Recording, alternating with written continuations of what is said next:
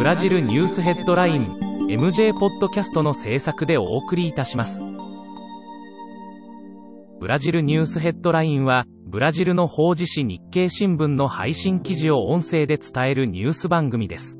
ブラジルの社会政治経済に関する記事の見出しのみを抜粋してお伝えします。5月3日のニュースです。4月30日特別法廷はリオ州のウィルソン・ビッツェル知事を正式に罷免した。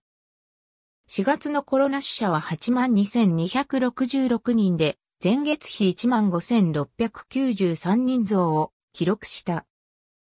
1日、ボルソナロ大統領の支持者たちが全国的に同大統領支持を叫ぶデモを行った。マスクをつけない人たちが密集し、大統領の独裁を望む非民主的な言動を行い、問題視されている。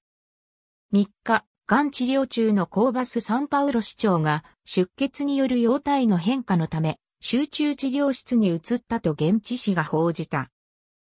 リオ市議会の法制委員会はジャイリーニョ市議の罷免要請を受け入れることを満場一致で決めた。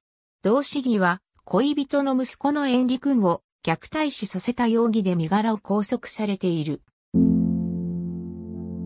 日経新聞サイトでは最新のブラジルニュースを平日毎日配信中。無料のメールマガジン TwitterFacebook インスタグラムから更新情報をぜひお受け取りください。